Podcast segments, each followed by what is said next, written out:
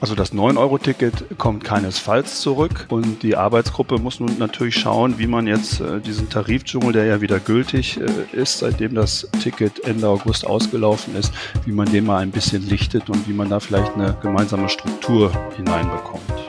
Noch immer gibt es keine Nachfolgeregelung für das 9-Euro-Ticket. Das soll sich aber schon bald ändern. Und welche Möglichkeiten dabei überhaupt in Frage kommen, darüber sprechen wir gleich. Rheinische Post Aufwacher. News aus NRW und dem Rest der Welt. Ich bin Julia Marchese. Schön, dass ihr dabei seid. Wir sprechen heute außerdem noch über die Beisetzung der Queen, denn die ganze Welt hat gestern Abschied von Queen Elizabeth II. genommen. Wir blicken auf die gestrigen TV-Übertragungen der Trauerfeier und geben einen kurzen Überblick für 9 Euro im Monat mit dem öffentlichen Personennahverkehr durch ganz Deutschland fahren. Das ist seit diesem Monat Geschichte. Nun liegt die Hoffnung auf einer Nachfolgeregelung. Aber auch der allgemeine Zustand des ÖPNVs sorgt für viel Gesprächsstoff. Über diese Themen haben deshalb gestern die Verkehrsminister der Länder in einer Sondersitzung beraten. Hagen Strauß aus der Parlamentsredaktion der Rheinischen Post in Berlin war vor Ort und hat dazu jetzt die aktuellen Infos für uns. Hallo Hagen. Guten Morgen. Starten wir direkt mal mit der wichtigsten Frage. Gibt es jetzt eine Nachfolgeregelung für das 9-Euro-Ticket? Gleich zu Beginn die Antwort, die klare Nein. Darauf konnten sich die äh, Verkehrsminister der Länder und des Bundes, also Volker Wissing, nicht verständigen, aber es gibt die ganz klare Absichtserklärung, dass man ein Nachfolgeticket schaffen möchte. Welche Möglichkeiten stehen denn da jetzt überhaupt zur Debatte? Na gut, es gibt einige Vorschläge, die auf dem Tisch liegen. Ein 29-Euro-Ticket für den Regionalbereich und 49 Euro für den bundesweiten Bereich. Dann gibt es das 69-Euro-Ticket. Dann gibt es das sogenannte Klimaticket, das Umweltverbände gerne hätten im, in Werte von 365 Euro. Also die Vorschlagsliste ist lang aber ähm, es ist noch niemandem gelungen, äh, da ein bisschen Struktur reinzubringen und das Ganze so zu ordnen, äh, dass sich da eine Präferenz ergibt. Du hast es gerade angesprochen, das 29-Euro-Ticket. Das soll es ja bereits ab Oktober für drei Monate in Berlin geben. Könnte sowas auch die Lösung für uns in NRW sein? Beziehungsweise könnte es dazu kommen, dass es künftig vielleicht keine bundesweite Lösung gibt, sondern sich die Bundesländer einzeln um eine Lösung kümmern? Das kann natürlich passieren. Äh, Berlin hat damit so ein bisschen äh, das gemeinsame Ziel der Verkehrsminister konterkariert, ein Gesamtpaket äh, zu schnüren und gemeinsam eine Lösung zu finden. Dafür hat man ja auch jetzt bei der Verkehrsministerkonferenz eine Arbeitsgruppe einberufen, die möglichst bis Mitte Oktober Vorschläge erarbeiten soll, also zur konkreten Ausgestaltung, auch zum Preis. Und äh, wenn jetzt einzelne Länder wie Berlin beispielsweise vorpreschen, dann äh, scheren die natürlich aus dieser gemeinsamen Linie der Verkehrsminister aus. Das ist jetzt, hat auch Signalwirkung, muss man sagen. Es gibt viele in anderen Bundesländern, die nicht gerade erfreut sind über den Alleingang von Berlin. Man muss sagen, ich glaube, das kostet 100 Millionen Euro, die Berlin investieren will. Geld, äh, das die Stadt eigentlich nicht hat und äh, über den Länderfinanzausgleich dann bekommt und quasi Geld anderer ausgibt für diese Wohltat. Gleichzeitig ist es so, dass dieses Berlin-Ticket dieses Ticket nur für Berlin gilt. Das heißt, wenn man in Brandenburg wohnt und nach Berlin hineinfahren muss, weil man pendelt, dann nützt einem das 29-Euro-Ticket nichts. Und das ist ja auch der große Unterschied zum 9-Euro-Ticket gewesen. Äh, das, der ganze Tarifdschungel war quasi außer Kraft gesetzt und man konnte von Sylt bis zum Bodensee fahren. Ist denn die Option, nochmal das 9-Euro-Ticket anzubieten, noch immer komplett vom Tisch? Also das 9-Euro-Ticket kommt keinesfalls zurück. Und die Arbeitsgruppe muss nun natürlich schauen, wie man jetzt äh, diesen Tarifdschungel, der ja wieder gültig äh, ist, seitdem das Ticket Ende August ausgelaufen ist, wie man den mal ein bisschen lichtet und wie man da vielleicht eine äh, gemeinsame Struktur hineinbekommt. Du hast auch gerade am Beispiel von Berlin die Finanzierung angesprochen. Wie könnte denn künftig ein bundesweites Ticket finanziert werden? Also gibt es da schon Möglichkeiten? Es gibt zumindest äh, das Angebot des Bundes, 1,5 Milliarden Euro zur Verfügung zu stellen. Nehmen wir das 49-Euro-Ticket, das hat die äh, Vorsitzende der Verkehrsministerkonferenz gestern vorgerechnet, Maike Schäfer aus Bremen. Das 49 Euro würde drei Milliarden Euro kosten. Und äh, wenn der Bund 1,5 Milliarden Euro gibt, dann müssen die Länder 1,5 Milliarden Euro geben. Die sind natürlich klamm und haben ganz andere Sorgen, denn die möchten am liebsten, äh, dass die Nachfolgefrage zum 9-Euro-Ticket mit der Finanzierung des öffentlichen Personennahverkehrs insgesamt verbinden. Da gibt es die sogenannten Regionalisierungsmittel, die der Bund den Ländern zur Finanzierung des ÖPNV jährlich überweist. Und äh, das möchten die Länder gerne deutlich erhöht sehen. Ein weiteres wichtiges Thema sind ja auch die steigenden Energiepreise.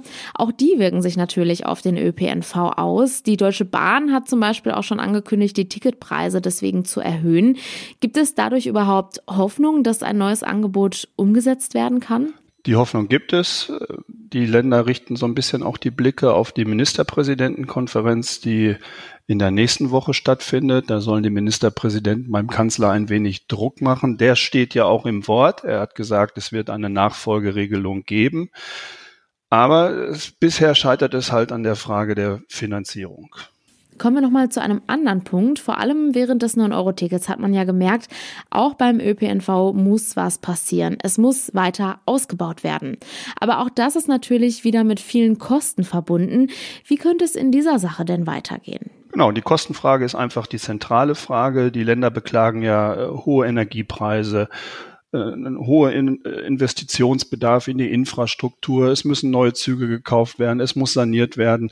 Und das können die Länder alleine nicht äh, stemmen. Und insofern setzt man da voll und ganz die Hoffnung auf den Bund, setzt ihn auch ein wenig unter Druck. Denn wenn der Bund nicht die zugesagten Mittel erhöht, dann werden am Ende wahrscheinlich höhere Ticketpreise stehen und auch eventuell das Angebote reduziert eingestampft oder gekürzt werden. Kann man denn jetzt schon sagen, wann man mit einer Lösung rechnen kann? Also was haben die Minister da angepeilt? 12. Oktober ist die nächste Verkehrsministerkonferenz. Das ist die übliche Herbstkonferenz und bis dahin soll die Arbeitsgruppe erste Ergebnisse vorlegen. Bundesverkehrsminister Volker Wissing hat sich gestern ziemlich optimistisch geäußert. Er geht davon aus, dass man es schaffen könnte, bis zum 1. Januar ein neues Ticket zu installieren. Das Ganze muss ja auch gesetzlich umgesetzt werden. Also das ist schon äh, ein großes Wort von ihm gewesen, sehr optimistisch. Ich habe da ein bisschen meine Zweifel. Womit würdest du persönlich dann rechnen? Also wo siehst du die größte Möglichkeit in der Umsetzung? Ja, was nicht mehr möglich ist, ist äh, eine Wiederholung des oder eine Neuauflage des 9-Euro-Tickets. Das ist schlichtweg nicht zu finanzieren. Man muss ja auch sehen, äh, Milliarden müssen ausgegeben werden durch andere Entlastungen aufgrund der Energiekrise. Ich glaube, dass man sich am Ende zusammenraufen wird und wir bei 49 oder 69 Euro landen werden. Und dann muss man einfach sehen, äh, wie die Gültigkeit ausgestaltet wird. Also ob es tatsächlich wieder so sein wird, dass ich in Berlin losfahren kann und äh, in Düsseldorf äh, mein Ticket aus Berlin genauso gilt, ja, wie auch dann anderswo. Danke für die Infos, Hagen Strauß. Gerne. Und wenn ihr zu diesem Thema nichts mehr verpassen wollt, dann abonniert doch gerne den Aufwacher auf eurer Podcast-Plattform. Dazu einfach auf die Übersichtsseite des Aufwacher-Podcasts gehen und auf Folgen klicken. Vielen Dank. Gestern war es soweit und die Queen wurde beigesetzt und die ganze Welt hat Abschied genommen. Mein Kollege Henning Rasche ist leitender Redakteur bei der Rheinischen Post und hat gestern sehr viel Fernsehen für uns geschaut und kann uns nun einen kleinen Rückblick zur Live-Berichterstattung über das Staatsbegräbnis in London geben.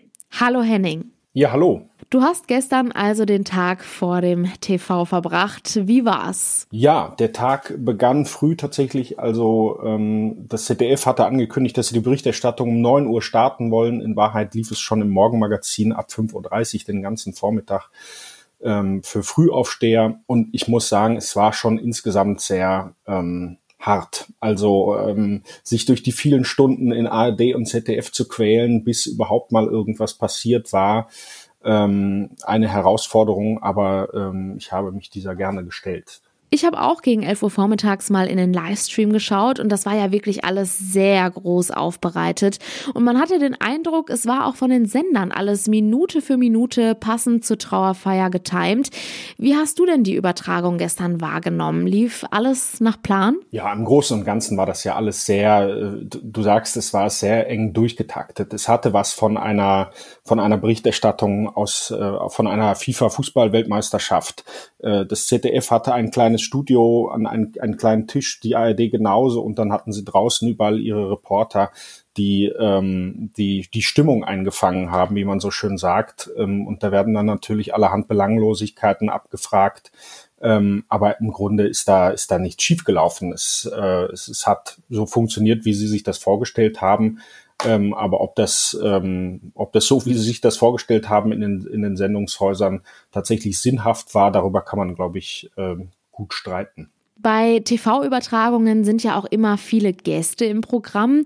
Wer hat sich denn alles über die Queen geäußert? Also wenn ich böse wäre, dann würde ich sagen, ähm, sie haben bei ARD und ZDF jeden vor die Kamera gezerrt, der die Queen irgendwann schon einmal äh, live gesehen hat äh, und sei es auch im Fernsehen.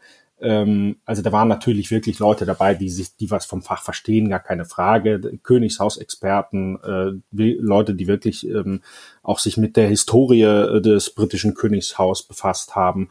Aber da war auch zum Beispiel eine Frau, ähm, die in, in äh, Windsor lebt ähm, und die als ähm, Historikerin vorgestellt wurde und die sagte, sie hätte die Queen immer als Nachbarin bezeichnet und sei ganz traurig, dass sie nie von ihr zum Tee eingeladen worden ist.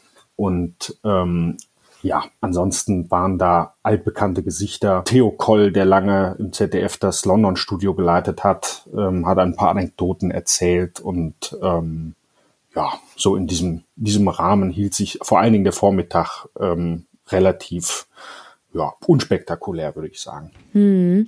Gab es denn auch etwas Besonderes, was dir beim Schauen direkt aufgefallen ist? Naja, also da wird man ja mit allerlei Informationen ver äh, ver versorgt von den Reportern. Ähm, dass äh, unter den 2000 geladenen Gästen auch normale Menschen sind, fand ich sehr interessant. Dass äh, ein 40 Kilometer langer Zaun durch London gesetzt wurde, um, um für die Sicherheit in der Stadt zu sorgen. Aber auch, dass der, dass der Wagen, auf dem der Sarg der Queen transportiert wurde, nicht von Pferden ähm, gezogen wurde, sondern von Menschen ähm, war für mich neu.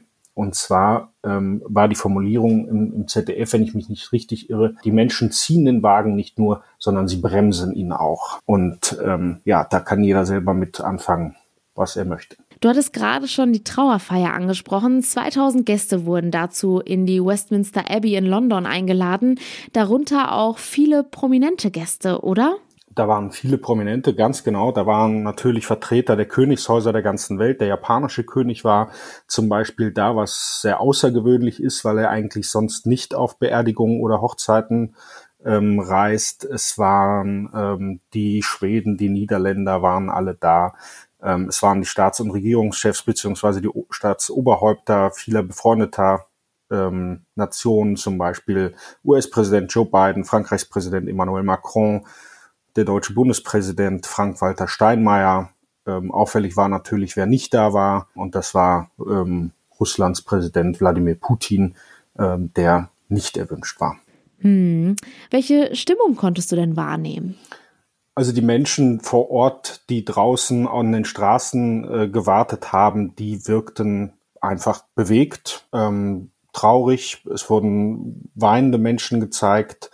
Ähm, auch die äh, Mitglieder der königlichen Familie haben ja mit ihren Tränen gekämpft. Das hat man immer wieder gesehen. Ähm, das ist schon an sich, ähm, glaube ich, äh, auch ehrlich so gewesen, dass ein Land da auch ja, um Fassung ringt, auch sich selbst hinterfragt in so einem Moment, wenn eine Ära von 70 Jahren Regentschaft einer Königin zu Ende geht, ist das, glaube ich, auch was Gutes, was Sinnvolles. Wer sind wir eigentlich? Wer wollen wir sein? Und ähm, dass die Monarchie mit ihren Ritualen da eine, eine verbindende Kraft hat, das konnte man schon, glaube ich, sehen.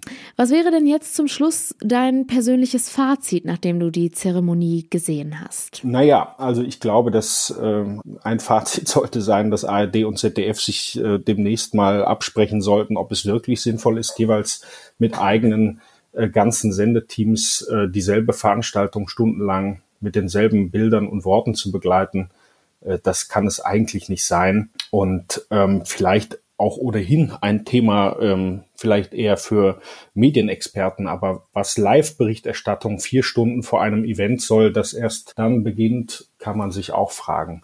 Ansonsten ähm, werden wir ähm, sicher erstmal langsam weniger zu hören bekommen vom britischen Königshaus. Charles wird seine Rolle suchen, finden. Ähm, er wird sicher anders auftreten als seine Mutter. Das äh, davon ist auszugehen. Und ähm, ja, da können wir eigentlich nur gespannt zuschauen. Henning Rasche, vielen Dank für deinen Rückblick. Sehr gerne. Und wenn ihr jetzt noch mehr darüber erfahren möchtet, was der Tod der Queen für Großbritannien bedeutet und welche politischen Folgen der Wechsel im Königshaus hat, dann kann ich euch die neueste Folge des Podcasts Tonspur Wissen empfehlen. Den Link dazu findet ihr in den Show Notes. Kommen wir nun zu unseren Kurznachrichten. Das Flüchtlingsministerium in NRW bereitet sich auf einen vermehrten Zuzug von Ukraine-Kriegsflüchtlingen in Herbst und Winter vor. Bislang sei noch keine flächendeckende Überlastung zu verzeichnen, teilte das Ministerium in Düsseldorf mit. Einzelne Kommunen hätten aber bereits signalisiert, dass sie keine weiteren Menschen aufnehmen könnten. Welche Bücher sind in der letzten Runde für den Deutschen Buchpreis 2022? In Frankfurt wird heute die Shortlist für den Buchpreis veröffentlicht. Die aktuell 20 Titel werden nun auf sechs Finalisten verkürzt. Der Gewinner oder die Gewinnerin wird bei der Preisverleihung am 17. Oktober zum Auftakt der Frankfurter Buchmesse verkündet. In diesem Jahr haben 124 Verlage über 200 Romane eingereicht. Das ist der dritte Höchstwert in Folge. Und zum Schluss schauen wir noch einmal kurz aufs Wetter. Und das ist heute bewölkt. Immer mal wieder sind auch Schauer möglich. Die Höchstwerte liegen zwischen 13 und 17 Grad. In der Nacht bleibt es dann aber trocken. Gebietsweise ist auch etwas Nebel möglich. Die Tiefstwerte liegen bei 7 bis 3 Grad. Und das war der Aufwacher vom 20. September. Habt einen schönen Tag. Ciao. Mehr Nachrichten aus NRW gibt's jederzeit auf RP Online. rp-online.de